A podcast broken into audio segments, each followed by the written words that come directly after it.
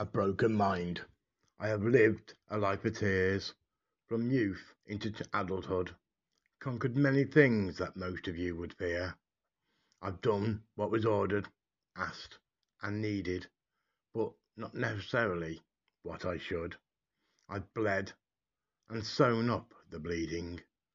I scream myself awake and cry myself asleep as I crawl from day to night to day in this broken life of mine? Why must I continue to suffer? Is what I've done, like many others have done before me, considered a crime? Why was I born to an unloving father and mother?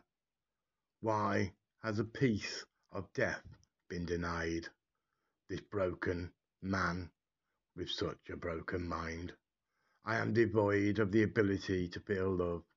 Please, anyone, what is it about me and my life that I just cannot see?